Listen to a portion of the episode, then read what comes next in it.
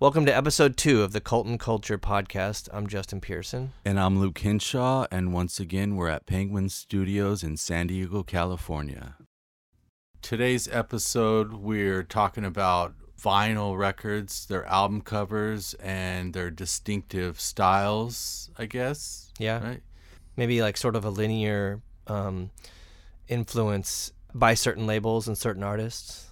I want to stress like the connection between the actual artistry that goes behind the album covers themselves and the different shapes and designs of the vinyl records that the fans feel a connection to the artists and the bands and such like that. Yeah, it- this this might be a tangent, but a, a lot of it is I think is interesting because um, I think younger people don't have a connection to artwork, you know, where they'll just kind of have an MP3, um, and it's and it's sort this sort of like I don't know, like this to me non-existent thing, you know, like it doesn't really physically tangibly exist, uh, and probably for both of us, I mean, I'm sure for both of us, like growing up. Like as kids, like just obsessing over records. I mean, I would just look at covers and just be enthralled with the details Yeah, I agree. but even like people will like o- often write me and say can we have the lyrics to um you know this retox album and i'm like well if you bought it you you got the lyrics. And they're like oh well we and you know i'm, I'm assuming like they downloaded it illegally but then they're like well i got it off itunes. I there's just no way to get the lyrics. So i mean i don't know. I mean that's especially being like a singer in bands or whatever i've always been interested in knowing what the person's singing. And if you buy a download chances are you're not going to get you're going to get the cover maybe but not the liner notes you know and not the not the details to it. So um yeah i think it's something that's very important. It, it, but also like i mean when i was younger like just obsessing over like bands like you know the dead kennedys and the sex pistols and, and and just looking at photos you know like and looking at the artwork that kind of was attached to it says something more. It it sets up i mean yeah there's the music and there's the style of the music but there's also the style of the art and there's things that are influencing i think as an overall entity of what a band or an album is Yeah. um so then that would bring us into what our next podcast is about with Sonny Kay.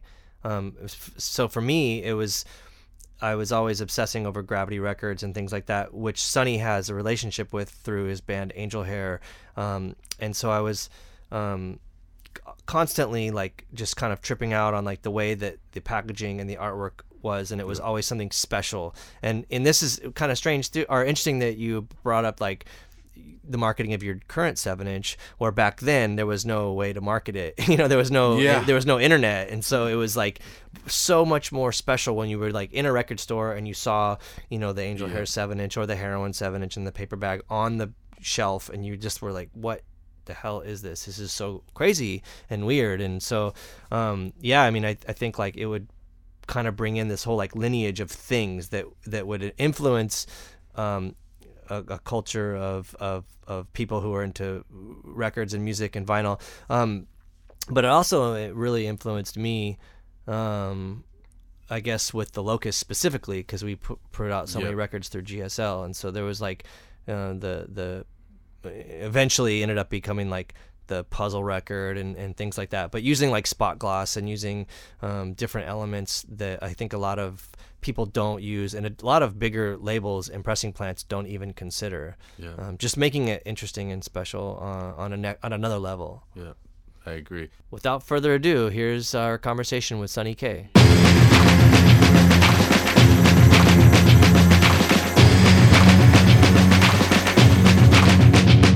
Here we are with Sonny Kay. Um, I guess we would say legendary singer and owner of GSL. Hello. Hi. Do you want to run through uh, your resume for, for a second for people that aren't aware? Sure. Yeah. Uh, I founded uh, GSL in college in 1993 and uh, ran it until ran it into the ground in 2007. um, and then uh, was the art director for Rodriguez Lopez Productions from uh, about 2008 to for about five years, and then uh, creative director at Sargent House Records, kind of simultaneous to that, and then um, it's kind of on and off a little bit ever since. Um, freelance d- design, graphic designer, and artist for the past ten years. in all of your bands? Okay. Uh, so yes, uh, Savalas, Angel Hair. You just looked past all that stuff. Sorry. by the way. well, they're I don't they're they're yeah they're they're not like jobs really. They're more uh, yeah I think of them differently. Um, yeah. So, so Savalas, Angel Hair, the VSS, Your Future, Optional Body, Subpoena the past. Subpoena the Past. Sorry. Yeah. That's right. Um, cool. So, I guess um, it's weird because a, a lot of stuff, a lot of stuff I, I, I hear, I always hear that like Angel Hair was from San Diego, and, I, and it's obviously yeah. the Gravity uh, thing. But um, so how did that come about? Like your relationship with Gravity, and then I mean, I guess why do you think people? I guess it's pre-internet, so maybe that's why people outside of San Diego or well, I, and the records are for the most part recorded here. Or at least the ones that Matt put out on Gravity were Uh-huh, okay. recorded here, so it gave me the, the impression that we're probably from here. yeah, Well, I met them, met Matt, I met Heroin when Savalas played here in 1992. Bef- We we uh, so we I found out about Heroin in Boulder from a kid from the Bay Area whose mom lived in Boulder, and he came at Christmas one year and like brought brought all these records, told me about Heroin, and we were getting ready to do the Savalas first Savalas tour. So how old were you? I would have been about 19 Okay. and uh, Bob and Savalas wrote a letter to the address for heroin on this on the vinyl communications record. And then a few weeks later, we got a letter back from Scott. So this is before Gravity. Yeah, I mean, I guess it was like probably like right around the start of it. Okay. Um, I think by the time we came out in spring at spring break, like a few months later, that paper bag record was just coming out. okay. So we got this letter back from Scott, and he was like, "Yeah, I'll set up a show for you guys." So we we played at the Che with them with heroin, and then I sort of was just, yeah, it was before the internet, so I didn't really stay in touch with them. The following summer, I came out with my girlfriend just kind of on a road trip, and like we just, I was like, "Well, I don't know where to go. We'll just go to Encinitas because it's cool there."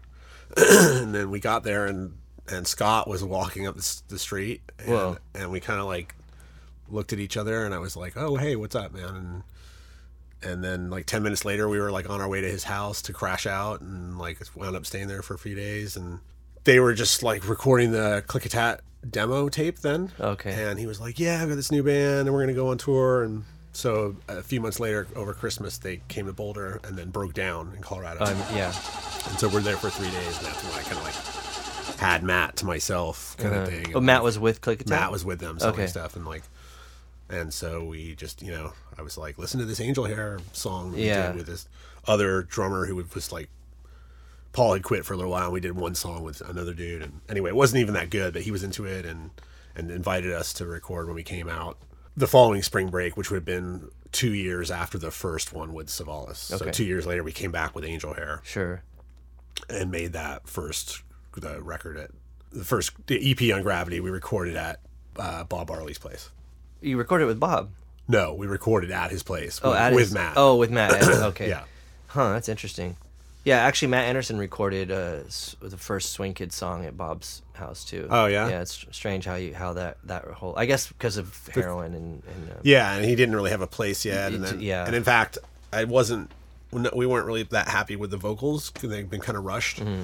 and so a month later, I or a couple weeks later, I flew flew back, and we actually redid the vocals in the house on Fifth, whatever. Oh, Fourth- yeah. Fourth- Fourth Street, Yeah. Fifth Street, or whatever. Uh-huh. Just in his bedroom. wow, all of them for the seven inch. Yeah, Uh-huh. those four songs. So, um, I think like an interesting thing about that record would be yours and Matt's artistic um, ideas and stuff. I mean, it's it's it's loaded. Yeah. you know what I'm saying? Like it was really like the that was like the start of a lot of like really interesting packaging. Because I, I mean, I'm sure it's I'm sure there's stuff before that, but for the most part, it was kind of everything was kind of. I mean, there was like Ebullition, which had like a, its own style. But I remember when like that seven inch came out and the paper bag seven inch, Yeah. um, the Antioch Arrow and the I Yeah. mean the um and the Antioch Arrow record, but the uh, Angel Hair, the Heroin seven inch. I guess the Antioch Arrow, and then there was one other. Well, was, like, yeah, all these. He did a are- bunch of them. Like in the time between that paper bag record, he put out the John Henry West record. Oh, and the okay, and there was a Born and, uh, Against. you, Born Against yeah. UOA record. And those two records were in those those envelopes. Yeah. And so he was sort of like, yeah, do the envelope thing, but like switch it up. Make it. Oh, And so was- his idea. Yeah, he was like, you know, he was he was like, I feel like it's getting repetitive already. Yeah. Like if you want to do, he's like, I print them myself, so we can do something different. You can do color if you want. So he was just silk screening. No, not no. It kind of looks like that, but no, they were printed on an offset press. Oh. So, but like, it- you know, it's weird to like. I don't think they usually run a whole p- finished envelope through press. You usually No. run a flat piece of paper Sure. and then it's finished later. So, um, but he was printing them like that, taking finished envelopes. I don't know, cutting the tops off Yeah. or whatever, and then printing them color by color on Oh. the offset press that way. And so did it. I don't know how many. It's like four or five colors. It must have taken a long time to do. Sure. Whose idea was that? His? kind of both. I, I can't. I think it was probably his because I feel like he. I mean, he definitely gave me the green light to do the color. He was like didn't want it to just be black and white. Uh-huh. Yeah. As far as what the art was and stuff, he was like, it's you know, it's entirely your thing. And so I remember like making it at Kinkos or whatever and sending him sort of a, not really a color key, but like an overlay thing for Uh-huh. it. And uh, Kinkos had the different color co- color copier options back then too, red Uh, and blue. y- y- well, actually, not where we live in Boulder. Uh-huh. Kinkos didn't. If you wanted color, you had to go to this place called Business Express. Uh-huh. Um, but that's beside the point. Um, no, but I sent it to him uh, black and white, but just like you know, was like this is the. You know, this is this could be a warm layer. I don't even think I called out colors. I was like, Oh, may- sure. Uh-huh. maybe make it warm, red or orange, maybe make it blue or something. And so he wound up doing the blend Okay. like not you know like the blend was definitely his idea Okay. but um yeah i guess it is like a pretty good like cross section of of both of us Sure. But- and then there was the album artwork, which was totally different and Yeah. also awesome. I mean, it had like copper or something in it, like it, it oh like metallic metallic, metallic, ink print, yeah, I mean, which is like slightly bittersweet because it's supposed to be two words but it's one word Oh, like, yeah, he's sure. gotten grief about it for years so like, who whatever. who's like who did the layout to it? so i got the so i chose the photo Uh-huh. um which was like a, the cells, right? Yeah, and it just was a you know like was writing lyrics about that kind of stuff anyway, Yeah. and like Julie and I had been over at her parents' house, and her sister was really small at the time, and had this uh, book like a science book or something, and that was a picture in it that was open on the on the table or whatever, Uh-huh. and I was like, that's a, the perfect picture or whatever. So I I don't know I don't I don't know if I would have been able to scan it. I feel like I probably mailed Matt the book or something Well, yeah. and um, was like, "This is what I want for the front, and it should be cool if it was the same both sides, so you could just keep turning it over, and it's just like a reverse thing." And um, you know, it was kind of I think maybe probably suggested metallic ink of some kind. So, but but it was he laid it out and everything, and like did a great job, with the exception of the thing, the, you know, Yeah. the name being wrong. But Stylistically, though, is such a crazy contrast to the first seven. I, thought, I thought it was Oh, thanks. brilliant. Yeah, it's Cool. great. Um, and then, so you recorded everything with Matt. Uh, from that point on, yeah, Yeah. the first stuff we recorded in Denver at this place called Time Capsule, which we actually went back and recorded the VSS stuff at later. Oh, okay. but um and some well some vs matt recorded some vss stuff too but uh yeah i mean we either from that point on it was either here at gravity bankers hill or whatever, or or a time capsule in denver Wow. Okay. So then we were talking earlier about like the time span of bands. So it's just you it ran its time a couple years, and Yeah. you moved on to the VSS. Was after that? yeah well i mean yeah angel hair was like lasted like you know barely two years and a month or something you know Yeah. two or three months or something and it uh, kind of was a, it felt premature at the time because we were just sort of hitting our stride kind Sure. of Yeah. um, and didn't like I didn't want the band to end and give that up because I felt like Andy and I had really like you know committed ourselves for a couple years to make this thing happen to really to make it work and went through tons of people and stuff and finally like got to a point where it was you know um, providing us with some kind of satisfaction of Sure. on some level and people were enjoying it and like we were on a cool label and everything and like so to have the rug kind of pulled out from under us with Paul felt weird but it just you know having said that there was personal stuff going on in the band with other people with with some of those relationships so like the band ending was kind of convenient Okay. too and But it's yeah. also too like leads. It, I feel like uh, for a lot of our our era bands or grow, when we were growing up, short-lived bands. You know, even like other bands like Born Against and, Yeah. and stuff. It's like you know the the, the, the couple year lifespan that these bands had were only what like kind of made it more uh, uh, like s- obscure and in a sense a little bit more special because a lot of people were like um, wish they had seen it, or you know, Yeah. it, it was it was like c- cooler, I guess, Yeah. or more more mysterious, you know. Yeah. So for me with Angel Hair, it's funny because um, the only time I'd never got to see Angel Hair that you played at Tang Records, I think, Mm-hmm. um, and I and I was going. Uh, I was so psyched to see you guys play, and I remember uh, I was with Jose Palafox, and we ended up getting arrested and not making it to the show. Um, but uh, so then that was it, and I was like, "Oh, that band's done," and you know, and that was. The, You didn't see that any other time we played her? I think I think if you had played, I wasn't like in the know, or maybe I was on tour too or something. Um, but that was like the only chance I remember, and, and we had issue. We all had issues with Tang 'cause they sold like Yeah. Skrewdriver records and stuff like that. But um, We got a discount on those. yeah, we, it's funny because Jose didn't really. I don't think he really was that into that kind of stuff, like like the gravity stuff. But he wanted to go and like just fuck the store up, you know. And I was Yeah. like, that's cool. Like, I want to see this band, and you can go like shoplift or, or like break, you know, racist records or whatever. Um, but yeah, we didn't make it to the show. Um, but it was cool because I mean, it's a bummer that I didn't get to see it, but it made it like once it was gone, it was like man, like Yeah. it made it maybe made it so much m- more cooler, you know.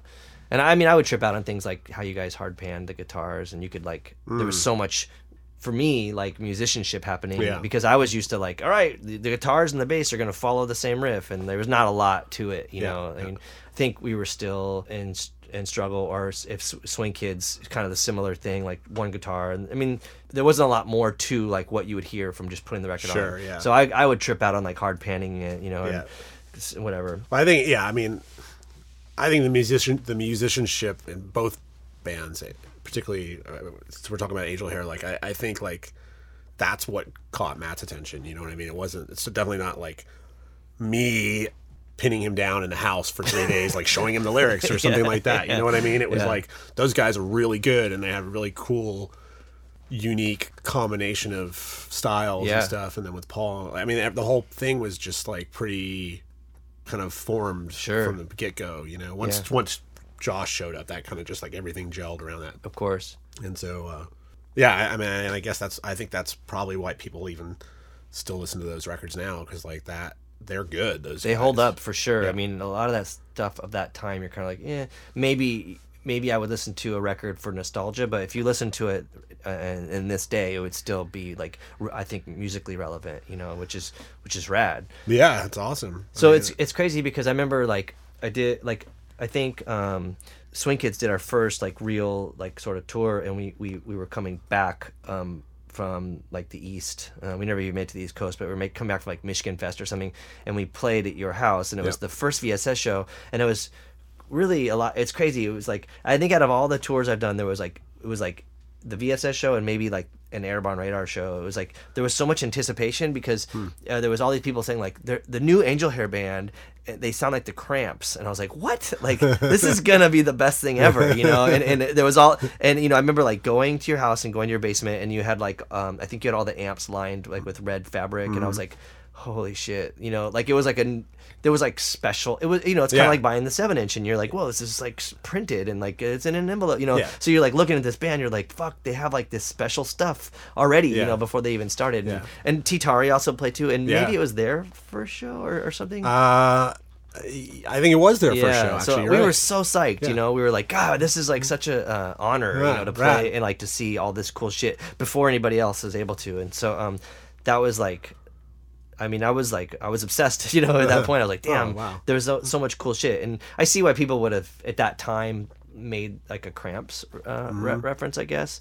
Uh, you know, a lot of reverb and, and, and stuff, a lot Yeah. of delay on the vocals or whatever. It was it was definitely a departure from like hardcore, you know. And Sure. So I don't know. I mean, you, I- you want to talk about that and how that came about? Sure. I mean, I- mean the cramps thing. First of all, when you said that, I immediately think of Dave and Dave's aesthetic, the, the aesthetic that he still kind of has, which is this sort of like you know, sort of like goth gigolo kind of dude. You know what I mean? And like I I could Sort of see. Nick Knox ish. yeah, yeah, I mean, okay. yeah, m- yeah, and uh, I wouldn't put put it past him to be the person who would who would have been saying that that night at the show or like at starting that room. Uh-huh. Well, he didn't say it. I think it was like other people saying. Uh, like, but well, this- I mean, yeah, it could have it could have started. I don't know. but I mean, there was definitely first of all, yeah, there was definitely like a conscious thing of like not trying to be hardcore band. Uh-huh.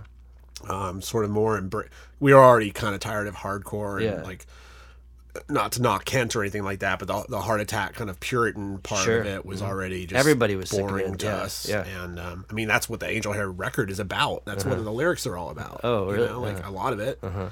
Um, I listen to that record and I just think of heart attack and think about like it's about that stuff. It's not, it's, Yeah. you know what I mean? It's not for it. It's about it. Yeah. And um, so it's strange that it that was embraced by the, that world. Would you still think it was? I mean, Angel Hair was like at, like six months after we were over, we were like best new, like second to best new band or something in the readers poll, I think. So it's like Yeah. really flattering and so ironic because there was our, we were six months into the next band. Yeah, You know? sure. But um, yeah, I mean, for we you know like when Dave was start when the VSO started, Dave had, wasn't had never played drums and was a really accomplished guitar player and had been our roadie in Angel Hair and wanted to be in this new thing and we uh-huh. wanted to just switch everything up. And so like he was like, "Well, I'll play drums and everything. I'll just teach myself." And we thought that was cool and there was no real there was wasn't anybody else around to play drums uh-huh. and we knew that it would kind of like make the sound primitive because he didn't know how to play drums. he was going to oh, learn. whoa. And we were replacing this guy who was like flawless, you know what I mean, and super technical and everything. And so a bunch of that whole thing with the lights and everything like that, like as much as we owned it over the over time and made it better and all that stuff. At first, it was just this kind of bravado to to to to like cover for the fact that we knew we wouldn't be that good. Huh.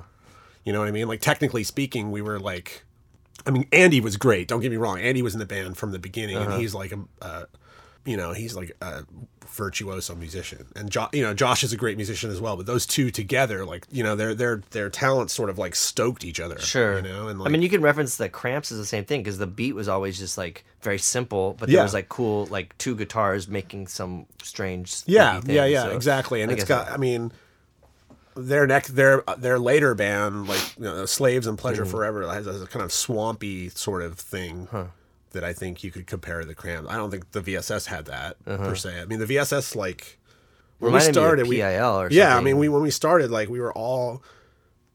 I mean, Dave now makes the point that we were all listening to really different stuff all the time, and that's true. Uh-huh. Everybody had their favorite things, but I mean, as a band, we were definitely into into Metal Box. Yeah, I could see. That. I was obsessed with like Pleasure Principle era Gary Numan. Um, so was Andy. Like. Yeah. we loved those records, Tubeway Army and stuff. Yeah. And so that's the to me that's like the starting point for Yeah. that stuff. Huh. Plus, eh, you know, not to not to say that Angel Hair wasn't a factor in it too, or other, Yeah, you know, like other bands that were happening at the time a, a little bit. and so, so Angel Hair. I mean, Angel Hair was ahead of its time. VSS was clearly ahead of its time because I remember fucking everyone talking shit about you guys and like making fun, and it's like, and then it, and then like, you know, it was weird. It was Yeah, but I don't think we would have ever had the nerve to like do the keyboard. I mean, and I could see Andy probably doing it. Andy Andy was a was a proper trained musician and he'd played piano already. But like, I felt like we got the green light for having a keyboard from Antioch Arrow. sure. I mean, But there was never an issue. It's weird. There's never an issue with eh, with Antioch Arrow. Like no one ever like felt compelled to like ridicule them. You know, I, I think well, yeah, and I, I can't say what why exactly. maybe because they were like, you know, I don't know, like May- it seems sketchier or something. Maybe, and, and it was like the whole thing was such a wall of noise, and the keyboard seemed like such an afterthought. It was just this thing that was kind of plugged in and like making sound Yeah. while the rest of the stuff was going on. Whereas with us, like, um, I think at the very beginning we we weren't using a keyboard. the first show you played, you had he just played bass. he the just played bass, Yeah. but I remember like I have this mental image of being at the fireside bowl and like having having having this keyboard be out there before we played, like playing itself. Like he set some like arpeggiating yeah, like uh-huh. loop or Sure. something, and like that just went on for five or ten minutes, and then we played, and like, yeah, out of that evolved like having it in the songs. I Oh. think pretty fast. Yeah. like but um and then you and then you also had like a controller set up for the lights. Which yeah. tell me about that. Like, how did that come about? Um, it was, it was cool aesthetically for sure. Yeah, so it kind of like uh, I can't remember what I can't remember if at the very beginning there was like so I would run the vocal I would run the vocals through a guitar pedal, What was it? Delay or something? a? DoD delay pedal. Okay, uh-huh. Um, but it would I you know I bro- they would break and Yeah. I kind of ha- inherited different ones from Sure. different people. But I think it was always basically a, de- a, a delay pedal. Yeah. and um, can't. I think at the very start of the band we were using it right away. So it, I'm guessing at the start we had some kind of lights and some kind of thing. And it, you know, Josh was really good with elect with electrical stuff, and so he would build these light rigs um, that kind of evolved from just like clip on things on a you know on a metal on, on a like a wooden stick or something to like actually being encased in a box that would close to protect them Sure. and we can travel with them and Yeah. stuff and so uh, the problem with the foot switches is like in the in the heat of the moment in a show or whatever, just stomping on the switch. This they're super flimsy, and Yeah. so we're just breaking them constantly, Yeah. having to replace them. And so the solution to that was to create this this thing that you know, kind of from a distance, like like look like a keyboard stand or something, Uh-huh. and have the guitar pedal on there to be able to control the vocal effects and stuff, and have these what, be, what he graduated to using light switches, Switches, instead of yeah. foot switches, and that obviously just became way easier to use Yeah. and like way better reaction time or whatever, Yeah. Uh-huh. and then like actually could like play them like an instrument, you know, and so it kind of like synced them up a little bit better. So yeah, That's great. So you're taking like a, a light person, you know, and making it the singer's job. yeah, yeah, exactly. And it kind of gave me, I felt like it gave me more to do. Uh-huh. You know, it kind of like I, I felt like I was playing the lights, sort of. Sure. like uh, you know, and, and could sort of like, even though it never really was very coherent or planned or or rehearsed, even like trying to like do some kind of thing where the lights and the vocal effects ma- made some kind of sense together. Sure. But- So at this time, are you doing GSL already? yeah. Um. Uh. I And what was the first release you put out? Okay, so it's uh, the first the first record came out in October of '93, so that would have been five months before we recorded that EP for Gravity. Okay. Oh, so it was it's it was a while before. Yeah, Yeah, okay. I mean, yeah, I mean, And I mean, I think a lot of people know like GSL was uh, guaranteed student loan. Guaranteed Stafford loan, Oh, Stafford loan. um, which was like a specific kind of student yeah. loan. And then you and then you wh- why Yeah, did you so- call it just like a fuck you like to your well like because like so i so when i got into the university of colorado i applied for financial aid because i needed it or you know i mean i had a job and everything but i couldn't really support myself and um, uh, so they so because of my parents income or something like you know i qualified for a lot more money than i would than i really needed to live and at the first the first semester i didn't take it i was like that's just like why take money i don't need and by the you know, by the following semester, like I started in the spring of 92, of 93. Uh, I can't, no, maybe I start, anyway, whatever. By the fall of 93, I was like, I'm taking that money this time Uh-huh. Yeah. because I had all these, you know, lofty ideas of what I could It wasn't financial aid; it was a loan, right? So you had to pay it back. Yes. Okay. Exactly. And so, um, I would, I got some Pell grants and stuff too, Uh-huh. but, um, you know, they, the lion's share of it was a loan. Sure. and so it was a guaranteed Stafford loan. And so Uh-huh. I thought, oh, it'll be really funny to take this money and call a record label that. Yeah. And uh, it wasn't that funny for that long. Did it actually say like guaranteed? No, I always just put GSL. I okay. started out putting GSL records, and then um, I remember having a long discussion with Matt once because he never used the word records. Yeah. gra- it just always said gravity. Yeah.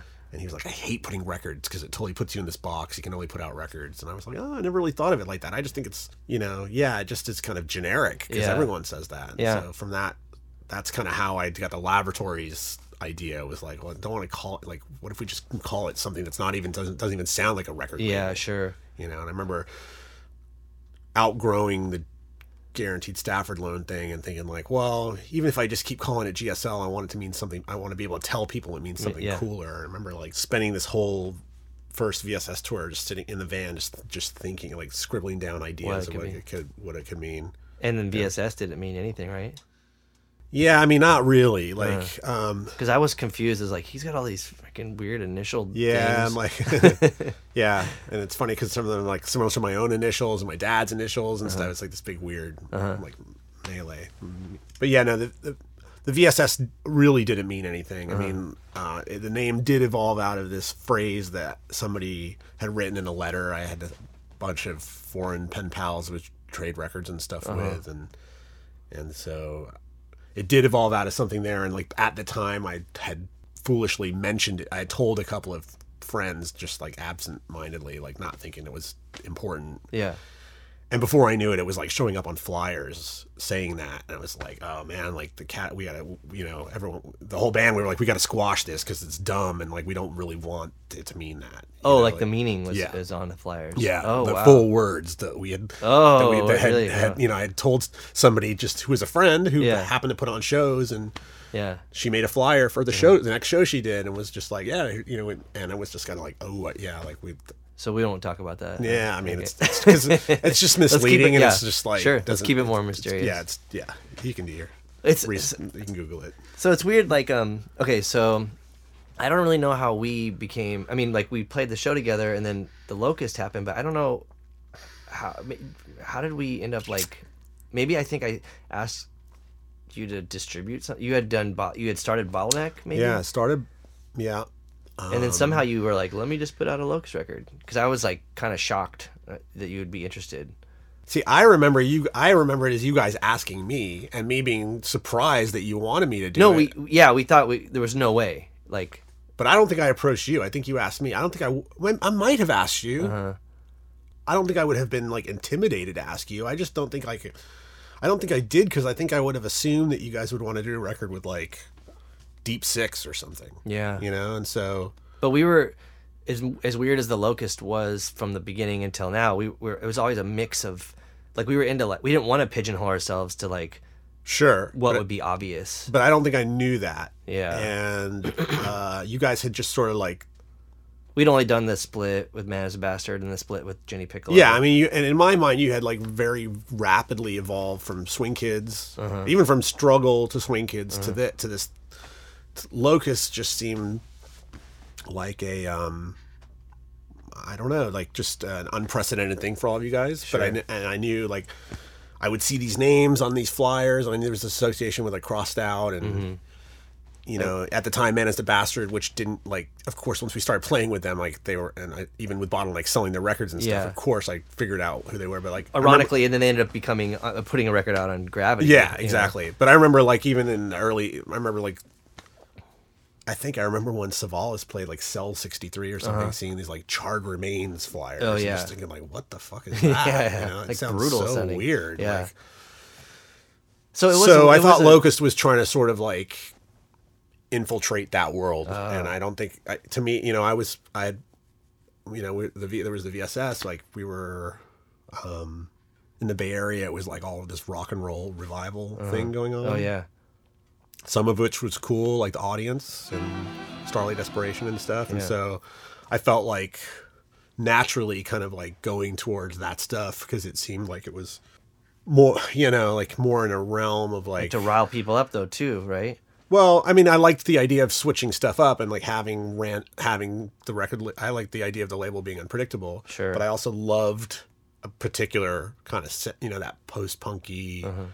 Echo and the Bunnymen, mm, all those groups kind of sound, Bauhaus and all that stuff. And to me, like, there was a big thread of that running through those groups, Starlight, Uh-huh.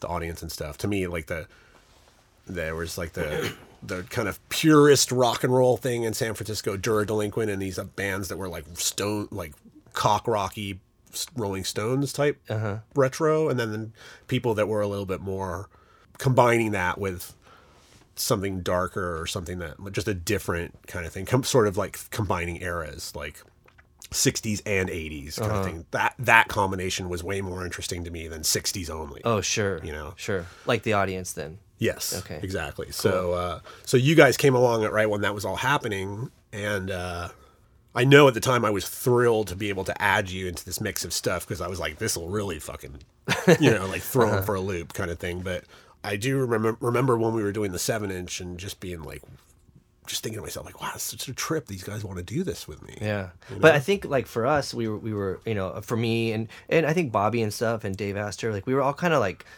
like psyched on the, a lot of the gravity stuff, you know, and like those guys really liked Antioch Arrow, so it seemed like GSL and Gravity were like on this sort of same level, hmm. you know, and aesthetically and stylistically, and Yeah. and so we were kind of just like trying to al- also not be pigeonholed like with I don't know like his hero's gone or Yeah. what you know like we wanted to be like we're the weirdos or like we're the like like fucked up dudes. Yeah. Which is kind of funny because then we like started also obsessing over trying to have synthesizers and stuff, and I think that caused a lot of problems for for us. Uh, a lot of people like didn't like us because of that, which is great, you know. and, um, and then I, I, I felt like oh, it, it makes sense to to not be on that other label and to be on GSL. Yeah. So that, Yeah. that, that was cool.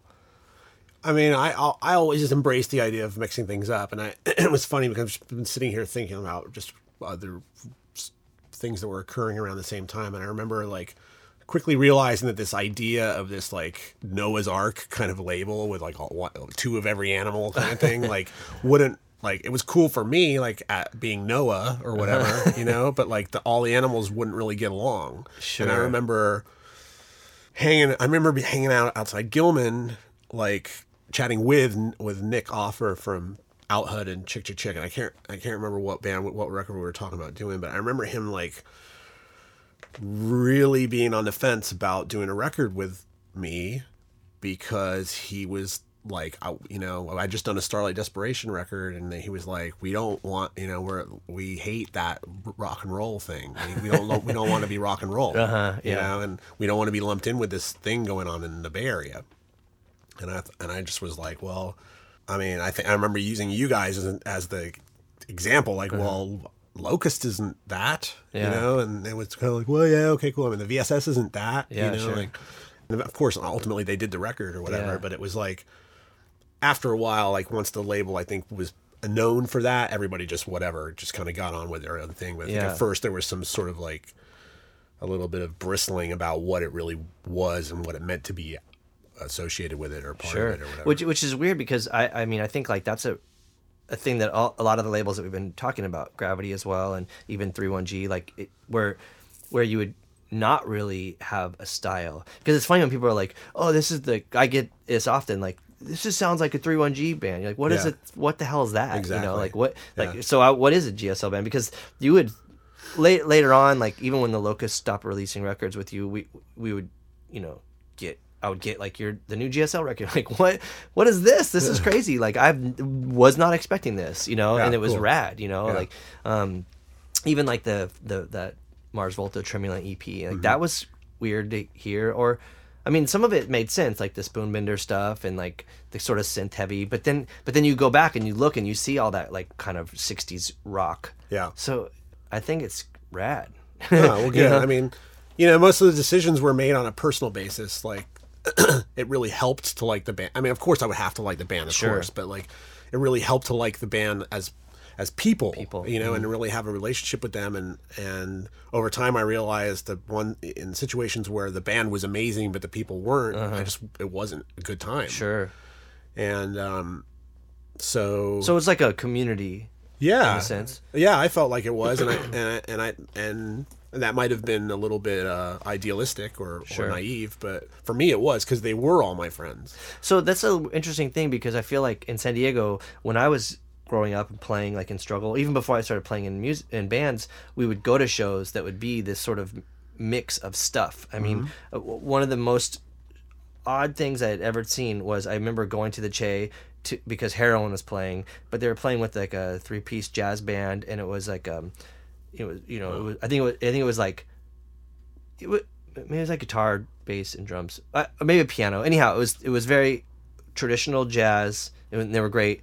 Heroin played, and then it was like all you can eat spaghetti. And you're like, that's weird, you know, you know, and that was like the thing. And you're like, oh, that makes sense. And then later on, it's like, I, you know, struggle to play with like a reggae band, and, like some like Earth Day thing, you know, or like, um, you know, and so I, or like Crash Worship, you know, Yeah. like that. Where does Crash Worship fit in? You know, so then it was like this mix of stuff, and so I feel like, um, that was to me it seemed like a San Diego thing. I don't know if it happened elsewhere, but a lot of people would look inwards at, at the city and think like, "What the hell are you guys doing?" Yeah. And that and that fact that you can do whatever you want breeds, you know, drive like Jehu or whoever, you know, mm-hmm. like because you're you're capable of not having parameters, and and so I felt like maybe GSL. Because maybe it was like that in Denver. I'm not sure, but maybe GSL embodied that sort of like mindset or like that way that it that you created what you would what GSL had become.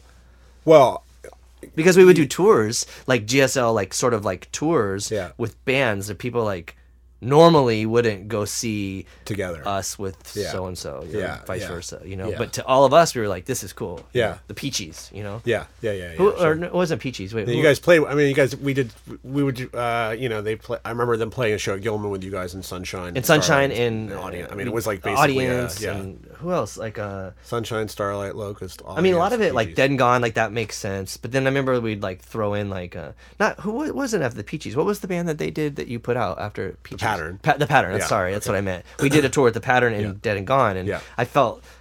I was so psyched to be with the pattern, and those guys were cool. But I was like, I felt bad for them. You know, I was like, you guys are like, like we're all hard like music, and you're like not. And Yeah. and I feel like the people that were there typically were upset. But to to you and us and the bands, it made sense. you Yeah. know, it was so much fun. and also for them specifically at the time, like they were, that was a weird time, like that post Strokes era, where there was like this possibility that bands like them would like totally bypass all that Uh-huh. and go to this huge other level. And like those guys got signed to a pretty cool label in England, and like.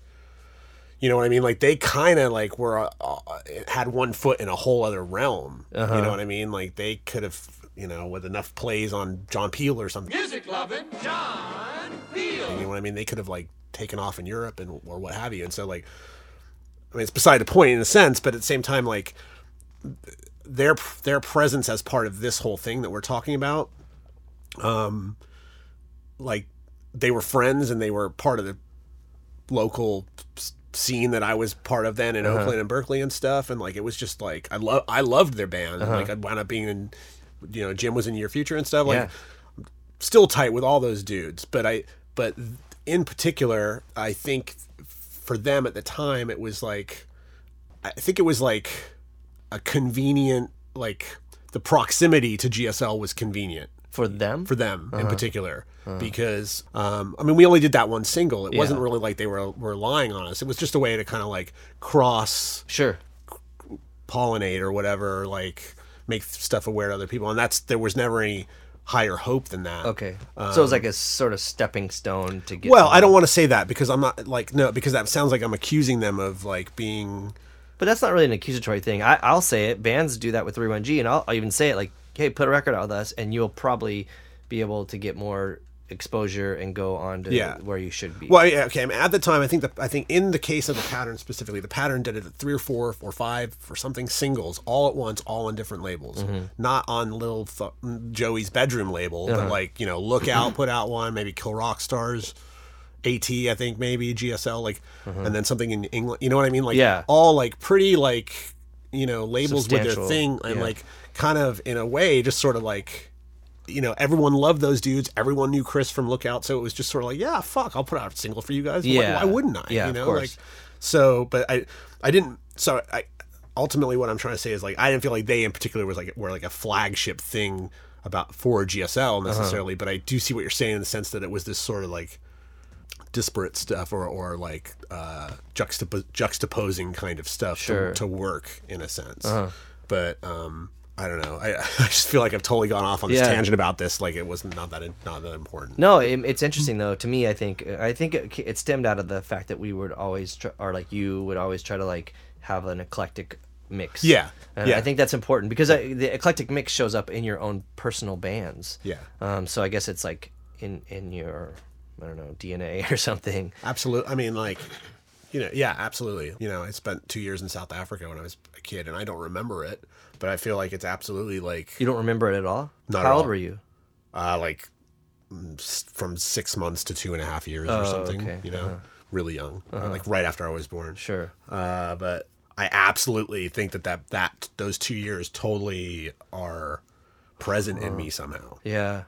Wow. You know, like I've, uh, I can't really tell you how, but like I have way more, um, like at home I kind of, uh, Uh, like I mostly listen to quote unquote black music. Uh-huh. You know what I mean? And I, I'm the only person in my family like that. Uh-huh. I'm, I'm not the only one who lived in Africa at that time, and my parents never really cared about music that much Yeah.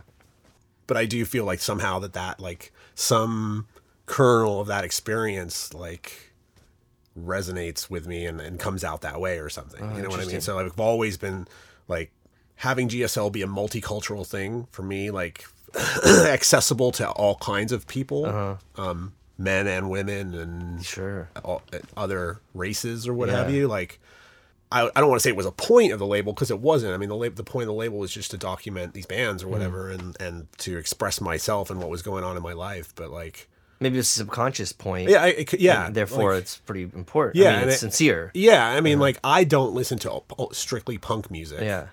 So the idea of having a record label that was strictly punk music, just I probably entertained it for a short period of time Uh-huh. once, but I probably just got bored. You know, I mean, like Public Enemy was my favorite band back then, Uh-huh. so I was probably looking, was probably always open to something like that coming along. And it wasn't until there was like subtitle or something Yeah. like that where it was like, oh well, here's a dude who wants to do something with me. But Yeah. like, But even Public Enemy had that aspect, like they were, you know, doing stuff with Anthrax, and they were, Yeah. you know, like um, Terminator X has that song with Black Flag, Yeah. uh, Rise Above it. Yeah. So there was like, there's this element where like even they were also like entertaining other aspects of, Yeah. of art and I mean, I like I would I remember, you know, like it's it, there's those like um, stories about Minor Threat playing with or other DC hardcore bands playing doing these go-go shows or like playing with uh, kind of like funk bands or, or trouble funk um, other people like that in DC and these these shows that I don't think were like universally success, successful in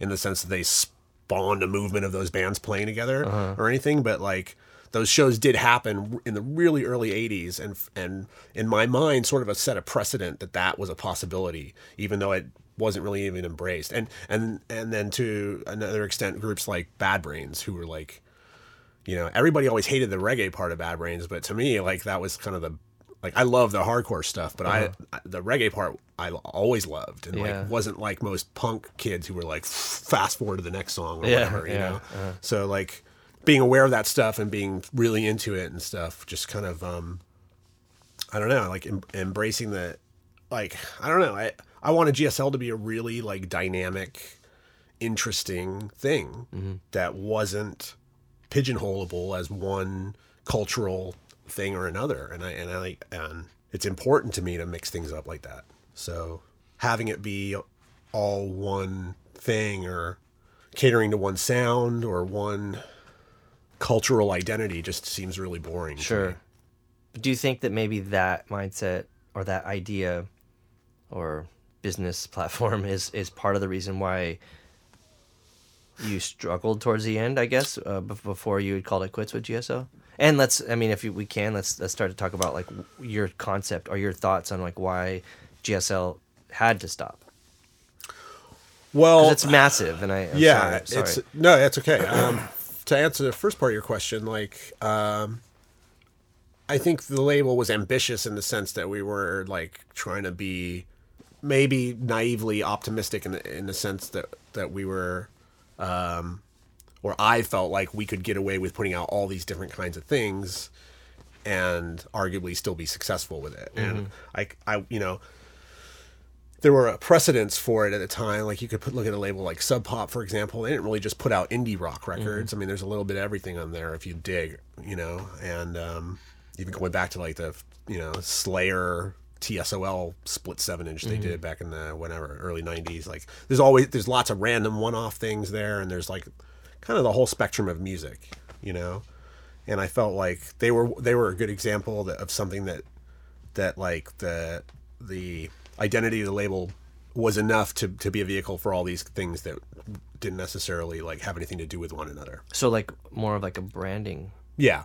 Okay. And uh, I felt like that was possible with what we were doing. And I, and again, like we're the, the community thing was definitely there because like, you know, I mean, subtitle was on tour with Go Go Go Airheart or the Mars Volta or the, you know, and the, everybody was like making the effort of like, you know, working together and trying to achieve a, a common goal kind of thing with it. But um, having said that, I I think it's naive to think that like the average kind of like person who listens to mainstream music and gets into a band like the Mars Volta is going to simply by a, by because of the association of all these other groups get into them. It mm-hmm. seems you know there might be one in ten kids who loves them who really loves the Locust and buys all mm-hmm. those records. But Like the other- chances are the people that like the Mars Volta would like the pattern and not the locust.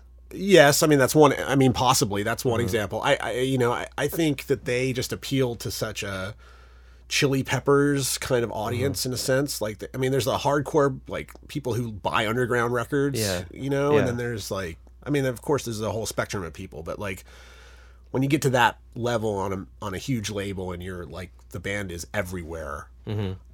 naturally the audience becomes very the audience becomes less uh, specialized to what they're do to what this band and this culture is and more you know generic I, I don't know how else to say Uh-huh. it like the more just like uh But very pass, passive listeners passive fans you know Interesting. people It's least not special.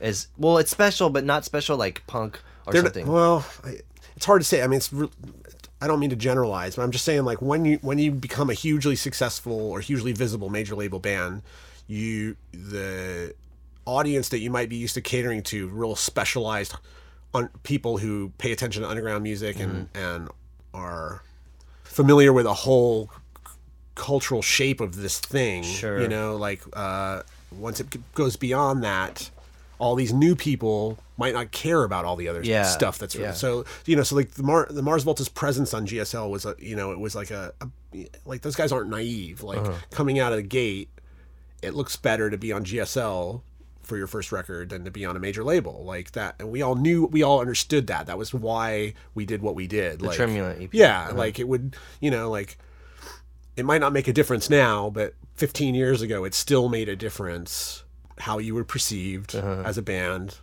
and your, what your relationship was to to, to It, I guess corporate it America. credibility. Yeah, Okay. yeah, and you can look at it now and, and say, oh, well, that was like, you know, conniving or whatever. Like On or- whose part?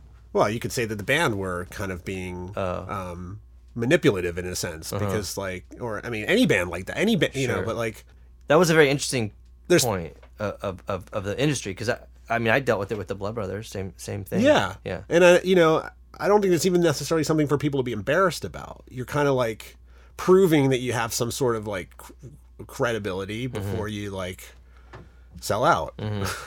I mean, that's really what it is. And like, if it's a foregone conclusion that you're going to sell out, like it was when the Mars Volta started, because they were an enormous, they were, you know, like killed one enormous thing and then had a bidding war over the next thing. Like, you know what I mean? It was like, it was, it wasn't an accident that they were, that they were big right away. I don't think. Okay. You know, Yeah, I remember, I remember having a discussion with a friend of ours here when they were going to play the Brick by Brick before they had a record out, and it was kind of like, dude, you should come and see them play the Brick by Brick because you're never going to see them in a place like this again. And he was like, well, yeah, you hope so. I'm like.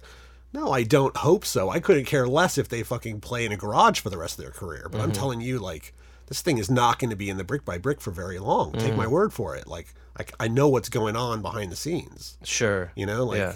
there's way too many people like chomping at the bit to have a to that see this for what it is. Yeah, like sure. you might think that these are just kids playing punk music still, but it's it's gone beyond that. Yeah. and so and there's nothing wrong with that. so that was like change. the early version of Mars Volta Yeah, right at Uh-huh. the beginning, and it- and and so you know we I partnered with Omar while we were doing the de facto record, which came 1st Mm-hmm.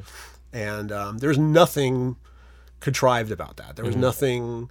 There was no. There was no um, strategizing. De facto was a pure thing that they did for fun, that they loved. It was music that wasn't commercial, that they were doing. Like, I mean, to go from being from this like stardom of at the drive-in to saying like we're a dub reggae band it was like, what? Yeah. Like, what are you talking about? Like, you may as well say you're like a Dixieland. You know what I mean? Yeah. Like, it's just like was so, for most people, so incongruous and and random. And I was like, awesome. You know, Yeah. Uh-huh. I love that music. Let's do a record together. You know, and so it, which is funny because I don't I don't like that music at all Yeah. and um I was and I remember like the Locust played shows with them and then we did we were supposed to do a whole European tour I remember. before it became Mars Volta Yeah. and I, I was like that's cool let's tour the band that's fucking dub and reggae like cannot stand that music but I like those guys so much like that'll be that'll Yeah. be great But imagine how, like, on paper, imagine how how eclectic that tour was. Like, Sure. you guys, Electra Lochman, those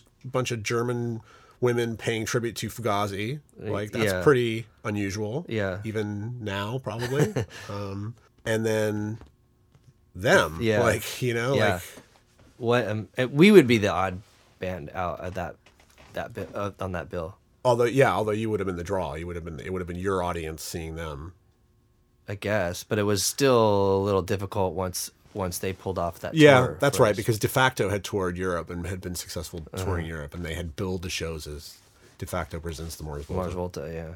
But um, anyway, I can't remember what my point was, but uh, Well, the, we were trying to figure out this like sort of like lin- linear perspective on like what how it came to a stop. GSL. Okay, so yeah, I mean, uh, the- the short version, um, even though I spent a lot of time make, talking about the long version, um, we put out, in my opinion, the, the direction of the label was compromised because we were. It was very difficult to keep up with the demand for the Mars Volta's records. Okay, so producing a massive amount of records, repressing records, triple record jackets, all this stuff, picture discs, and all this stuff. So like- are you are you talking about the the full lengths that were also were they co-released with another label?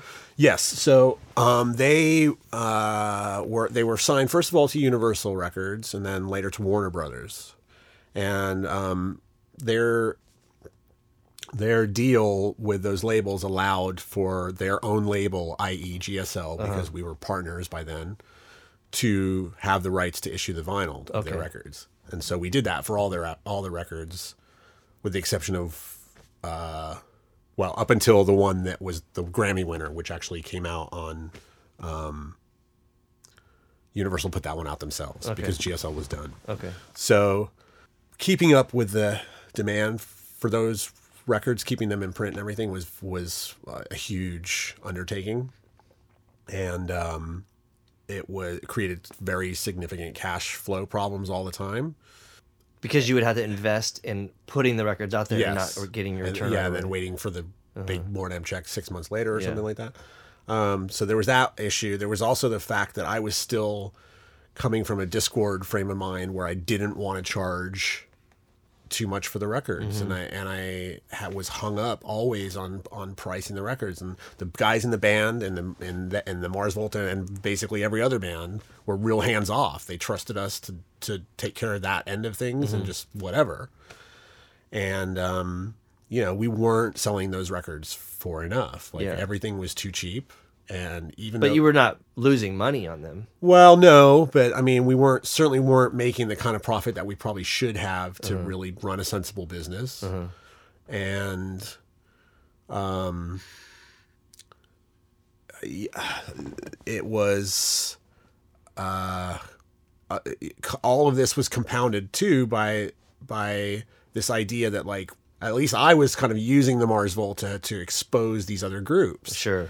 And I felt like it was just a matter of time till we were going to start really breaking these bands um, to their audience, you know, or, or something like I, I you know. Uh, So the like later releases on GSL. yeah, uh-huh. and, and so we were, you know, uh, basically just like putting out too many, too much stuff, too often. You also get into a routine. I'm sure you know what I'm talking about. Like at that level with a distribution thing, where it's like you kind of just I see it happen with so with, you know with the, with the alternative tentacle. I mean, everybody, especially like uh, I'm, I'm certainly I'm, it's not Mordam's fault or anything like that, but at the time I noticed it happening with a lot of those labels. Just this falling into this routine of putting out stuff all the time mm-hmm. like whether it's the best thing you could put out or not like just like it becomes at some point kind of like essential part of maintaining the regularity of everything to keep having stuff come out Yeah. if you have these periods where there's not stuff coming out it kind of messes everything up it mm-hmm. gets really difficult it's like two two opposite forces you know what i mean like this hugely popular group that required all these resources a whole bunch of other groups that were taking resources and not really uh-huh. regenerating them. Um, so you had just money going out and like not come back Exactly. fast enough or in the right. Exactly. Yeah. And and then you know things were changing with da- with everything about the music industry. The download, you know, the iPod came out and uh-huh. like you know. Like the Christmas, the iPod, like the like you know, the iPod came out in the following whatever Christmas it was, two thousand, let's say seven or eight or something. Uh-huh. Whenever it was that the iPod really like went global, Yeah. like our our distribution check from Mordam, uh, for, who would it be at that point? I think it was Red Eye or something. Uh-huh. But our our check like fell in half. The next, like it, it was permanently like the iPod came out, and a month later, we got the sales report, and it was like it had like the bottom half of it had just fallen away. Huh. And it And never that, it never came back, Yeah. and it was like, wow, that little machine just like completely killed half of what we're doing. Yeah. But we were still you were still manufacturing CDs. Yeah, which was in hindsight like really short-sighted and foolish and like um, But no one really could have seen that coming. no, and I know, I know we definitely weren't the only people doing it and Yeah. getting stuck with them. But man, if I it, I don't I don't have regrets about it because everything happens I think for the way it's supposed to happen. But if I did have the opportunity to go back and undo any of that stuff or redo it, I would definitely like press less of everything mm-hmm. and you know fewer records overall, fewer titles, but not get there's a certain amount of like bravado that you start buying like you kind of like yeah well we're gonna sell this many thousands of this thing or like you know we have to make this many like it's it's like we're we're not being optimistic if we only press 500 you know or Yeah. you know it, you can rationalize it any number of ways but like it's also easy to just fall into a routine and think you're doing the right thing or think that something is just a lull that's going to change and go back to the way things were. And like even though it's a small business and you're like right there seeing how things are going it's it's also at least I was finding it easy to to to finding it difficult to react quickly enough Sure. to know how to react to things that were going on. And so yeah we just had money going out. Um the, the records were costing more and more we were, we were hiring publicists by that point the last couple years like every record every album would cost you know five to ten thousand dollars just on the marketing part Yeah. and would sell i mean no one sold records like you guys did Like who? locust Oh. you know the mars volta the mars volta is head and shoulders above everybody Okay, else yeah, yeah. but as far as every other band on the label goes there was a couple of you know the, the Chk Chk Chk album did great Uh-huh. There was other there were you know the we did a faint 12 inch that did great. There's Uh-huh. things here and there that did were really big and successful but like as far as consistent numbers or even you know even just br- the idea of breaking even or breaking a thousand records um got more and more Harder difficult and less likely. And it started seeming like by 2004 2005 like 2000 seemed like the golden years. Mm-hmm. you know like the things that were possible in 2000 were absolutely no longer possible by 2005 for mm-hmm. us unless we were like really willing to completely change the way we were doing things and adapt and you know probably would have been wise to hire some young people who were more savvy about you know social media as it was coming up and uh-huh. like uh, but by that point i was like you know personally speaking I had Social media like barely existed. well yeah i mean that was like the dawn of like that was still myspace, MySpace, and then dawn of facebook and stuff but like um yeah i mean you know like i we had a cool website but it could have pr- probably been cooler you know and but by that point i was you know i had been doing the label for 12 13 years and was um had largely accomplished everything I'd ever set out to do with it, which was really nothing. I mean, in, a,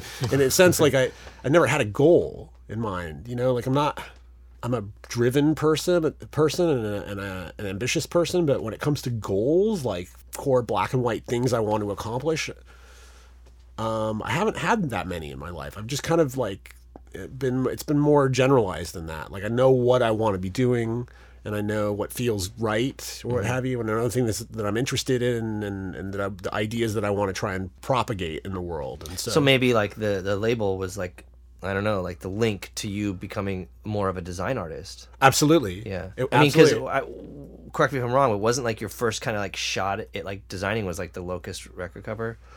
Yeah, I mean that was- was certainly yeah that was like um, cer- just- certainly my like first Photoshop attempts and things like that. Like I learned digital art. I learned how those programs work. Julie and I kind of learned to get she. I mean she sort of learned and then taught me. Uh-huh. Um, but to make your record that first twelve inch and to do the Starlight Desperation record, which was virtually the same time. Uh-huh. What was the cover of that? It's pink and blue and it's kind of Oh like this, yeah, yeah, yep. and uh, you know I had I had gone to school to do art, and like completely got uh, distracted by music. And I finished school and got an art degree, but like couldn't have cared less about it. And like was running a club, was in a band on tour all the time, was putting on shows for Which club? this place in Boulder called Club 156, which was on campus, like in the student union. Um, so I managed that place for two years and booked it, and um, you know, like art just became less and less important. Like I mean, do I would do the art for these records that were these, you know, the Angel Hair thing. I would take a lot of pride in doing the art for it, but I uh-huh. like school art and stuff I was supposed to be learning and and techniques I was supposed to be mastering theoretically, like uh-huh. just totally were not even important to me. And so I squeezed by and, and graduated. And, you know, by the time the label was winding down, it was sort of like I, I was starting to feel I had been creating art for GSL for advertising and occasionally for record covers and stuff like that, your records and stuff. But um, I was feeling like I had neglected that part of me and, and I was burnt on quote unquote business. But your but the GSL's like design or like style, like artistic style, was your style. Like it, it, it like even now, like in reference to your book, it seems like GSL to me. I mean, it's definitely been fine tuned and become something else. But you, you know, you, uh, for so long you would see it like in the the the, the fonts and the way the Yeah. text was laid out and the way some of the color schemes were. Like it, it was your. You could tell you were driving it. You know, That's interesting. Well, that's cool to hear. First of all, like that's that that I mean, and I know like the the book, the you know the Headspaces font is the same as the VSS font. So like, it wasn't an accident. I just do love that font. Though, Yeah. Too. Um, but ear- earlier on, you'd said something about how like GSL and Gravity sort of like seemed on this even keel or something at, at that point, and like, I mean, there was no single bigger influence on GSL as Gravity. I mean, like Gravity was like like what he was doing was totally just for me like a complete uh, like reimagining of the whole idea of, of punk records, you know. And um, the thing is that I I was so impressed with it and so kind of in awe in it and so immediately like disillusioned by all the copycat stuff that happened instantly. Like i mean within a few months of uh, those um, those envelope records coming out now they're not in the paper bag record so much but like the envelope thing just got copied endlessly. Yeah. and the whole um, you know matt kind of developed that thing where he would like typewrite with a typewriter and then and then write over it you know reach actually trace the letters with a pen or a pencil too. So i mm-hmm. had this doubled up weird effect that was pretty unique to heroin at, at first. Yeah.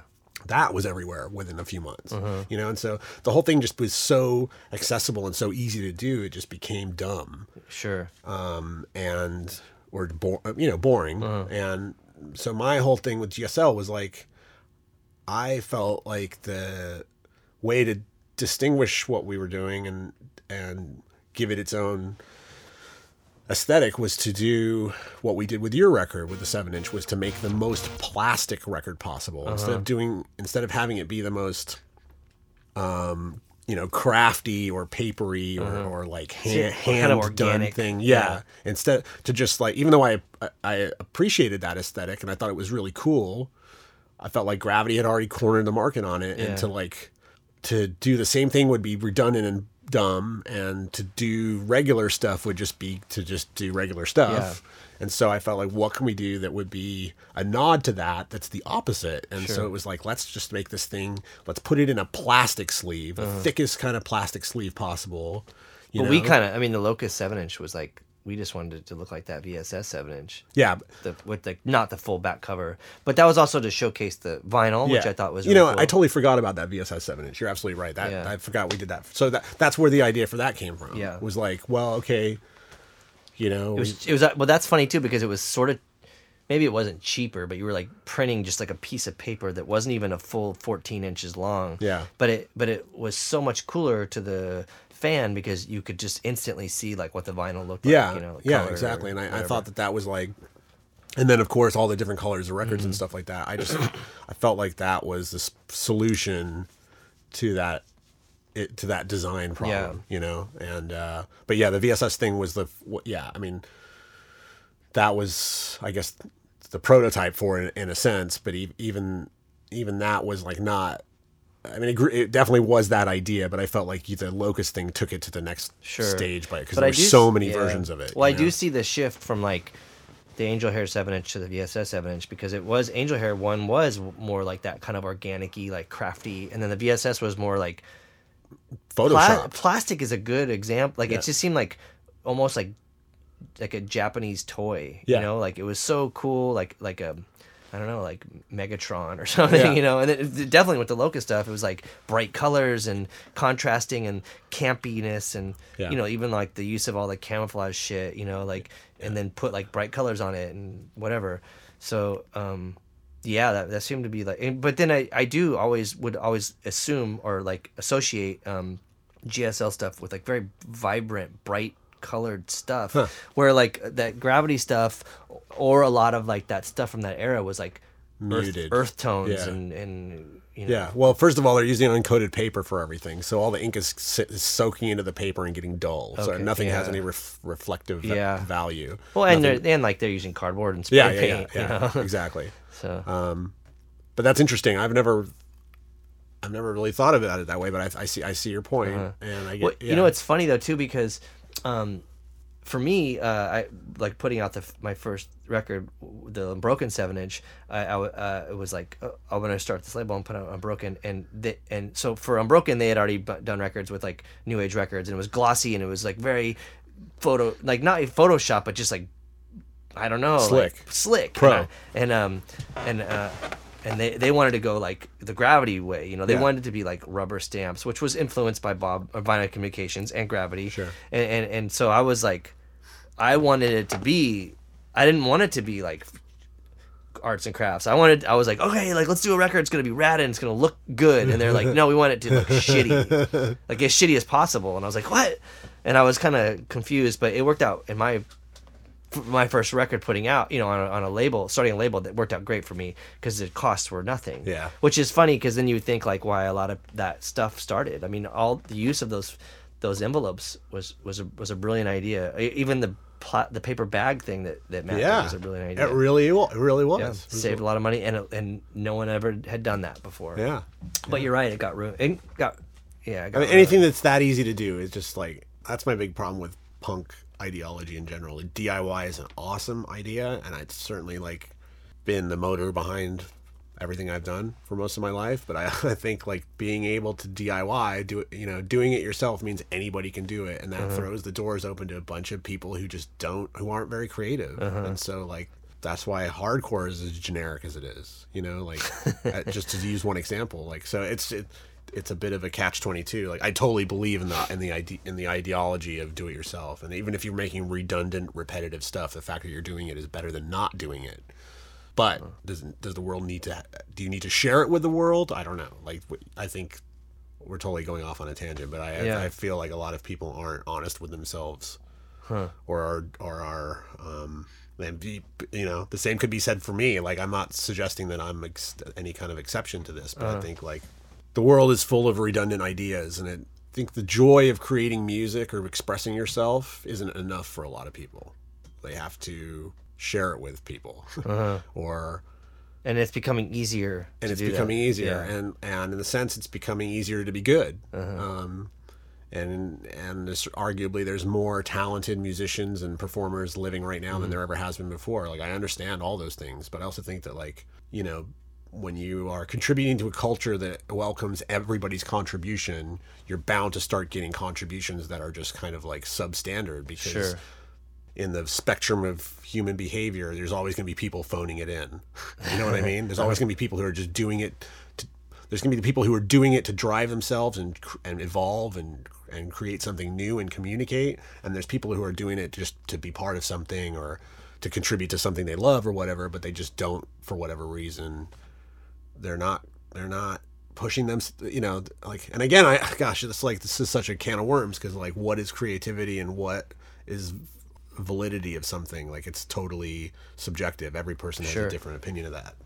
That was kind of the point with putting these punk rockers on the cover of the angel hair record. It was like to, to, to like drive the point home. Like this thing is so generic already you know? And it, it's it's as meaningless as insects. It's tiny. It's like doesn't uh-huh. it doesn't it doesn't it's like a microscopic thing that goes on, and then you grow up and you kind of like That's what that uh, cover was from.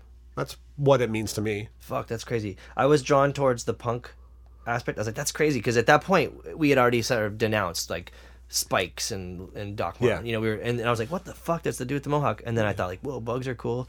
You know, like I don't know, like pre locust kind of like art, whatever. Yeah. So I was like, this is this is a fucking rad record cover, and I don't understand it. Oh well, good. I mean, that's good. And that's cool too. And, and like, it, like it doesn't, you know, I don't, I don't necessarily need for anybody to understand it. Uh, Like yeah, my, I, my concept for it doesn't need to be anyone else's, certainly. But It's very interesting.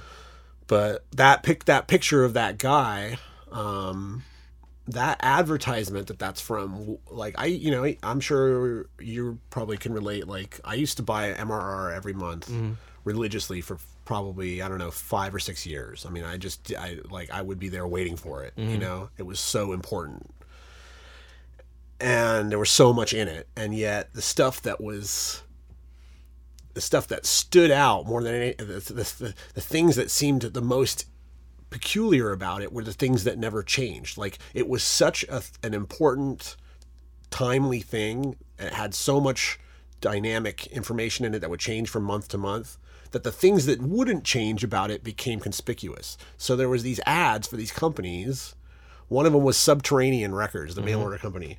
They had this ad with these cartoon apple cores talking to each other. And it was like someone's idea of a joke because it's hardcore music and it's mm. apple cores. And so this totally silly ad with these apple cores chit-chatting about how to mail order ran month after month after month for like years. And it mm-hmm. was like can't anybody at subterranean come up with a new ad for their shit? Like this mm. is so redundant you know? And like that's just one example. There was a, uh-huh. and I guess in a way, it's just like you could look at it and be like, who really cares about it? You know, like these guys were probably busy or whatever. But at the time, like this thing was like an important thing to me. Culturally, Yeah. it was like, like, and if you weren't keeping up with changing, if you didn't have something new to say every month, it kind of became this cartoon. And I and I saw these labels just re-upping this ad every month, running the same ad for the same record two, three years in a row. Like and it was like, who the fuck is buying this record? Yeah, like, yeah. And like, who's this band? Like this thing is so, and so it almost became like a.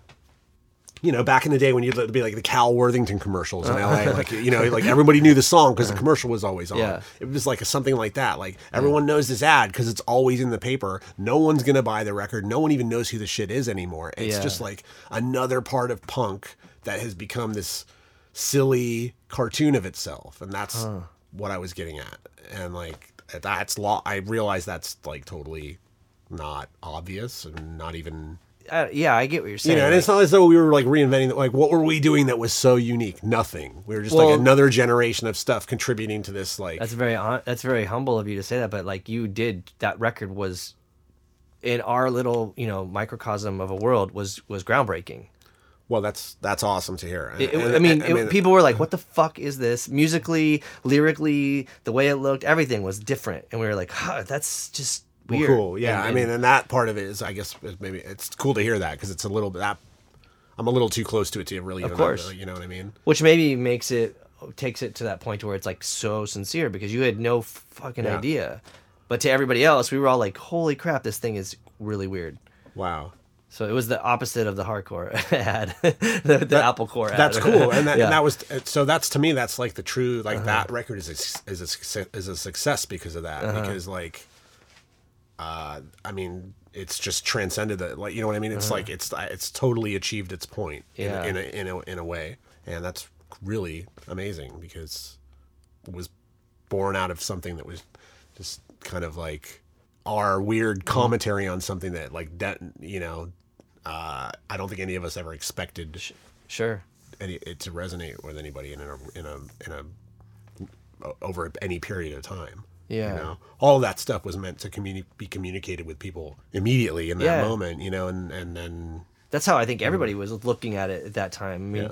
now it's weird, you know, to be like in our 40s or you know, like I, I think when we were like doing that in our teens and our 20s, it was always like right now is all that I like. You, you know, our our folk, my at least Yeah. me and all my bandmates and friends. It was like we didn't look past like the next month, you know, like let alone like 20 years. It was just kind of like right now is what it is. yeah, isn't that crazy? I, yeah, I mean, and I think about how long all these bands lasted, and it's like, it's almost inconceivable, Mm. you know. And to think it's been like ten years since the last time I was in a band, a band that tried to be a functioning band, Mm-hmm. um, who I've been like, you know, kind of like wishing would actually try and like all get back together and do something together. Which band? Optional Body. Oh, okay. I would love for Optional Body to actually do Wow. something. That was 10 years ago. Uh-huh. Like, that's, to me, it seems like, I don't know, last year or something, you know what I mean? Like, seems yeah. like not that much has happened between then and now. Like, musically for me, uh, or even for any of us. You know what I mean? Like, everybody who was in that band 10 years ago hasn't really done much since then. We've all, like, gotten, bit, gotten on with our lives and, had jobs and careers or what have you. Some people have gotten married and stuff. Like it's not as though as people we've just been treading water. Like we've all things have happened and stuff. And yet like that band to me is like still where my heart and my mind are. If I if uh-huh. I was gonna be in a band tomorrow, I would want to be in that band. Wow. You know what I mean? Uh-huh. Like and it's just so weird to think of like the span of time since that was even happening is double the time that the VSS and Angel Hair existed Yeah. combined. You know, like Whoa. that's just hard to understand. Yeah. You know, like it, that. Wow. And it was only a few songs. Optional Body was Yeah. like yeah, about eight songs. Oh, is that many? Okay. There's only a couple on that record, but we wrote a bunch more. And Russell's got all these like Russell recorded every rehearsal, and so Uh-huh. he's got them all like. Every now and then I'll get like his email with these random things attached. It's like you know you could just add vocals to this and we can we can mix it. And he's, we could, Yeah. or we could just go in and really record the songs and make a record like we should have in the first place. Yeah. So I don't know, but So what's what's stopping you? I don't know. No, nothing really. Nothing is stopping us except us. I mean, like everyone, uh, those three guys all live in L.A. and like three different corners of L.A., but still in Yeah. all in L.A. regardless. And uh, I would drive there every weekend if I knew it would amount to something. Maybe they'll hear this and be like, "All right." And I've said it to all. I've said it. I maybe I haven't said it to Rocky recently, but I've said it to Russell and I've said it to Alan. Like those guys know. Like, um, they know I would love to do it. Yeah. um, and they're busy and they have you know like everyone's got stuff going on in their lives but i think you know i don't think anybody would necessarily not like to do it i think it's just the effort it would take to make it happen i don't know if it's there Yeah. you know But maybe some of those things take time to like make it relevant yeah you might be right in the era of reunion shows. Or Yeah. whatever, you know, not that that would be a reunion, but no but i mean i mean in a sense it would but i you know and every now and then there's you know the discussion comes up with guys in other bands and like you know it's not it's not it's i don't think it'll ever be completely ruled out the v, the vss thing seems like a really like a long shot i think the angel hair of the two that would be more likely but even that i don't I, you know Yeah. i don't know but um the one i would want to do would be optional body the one that would make me feel like we're doing something cool or whatever. well productive like Probably because it never or- got the yeah, chance to breathe. yeah, you know? and it was never it would never reached its like potential. Mm-hmm.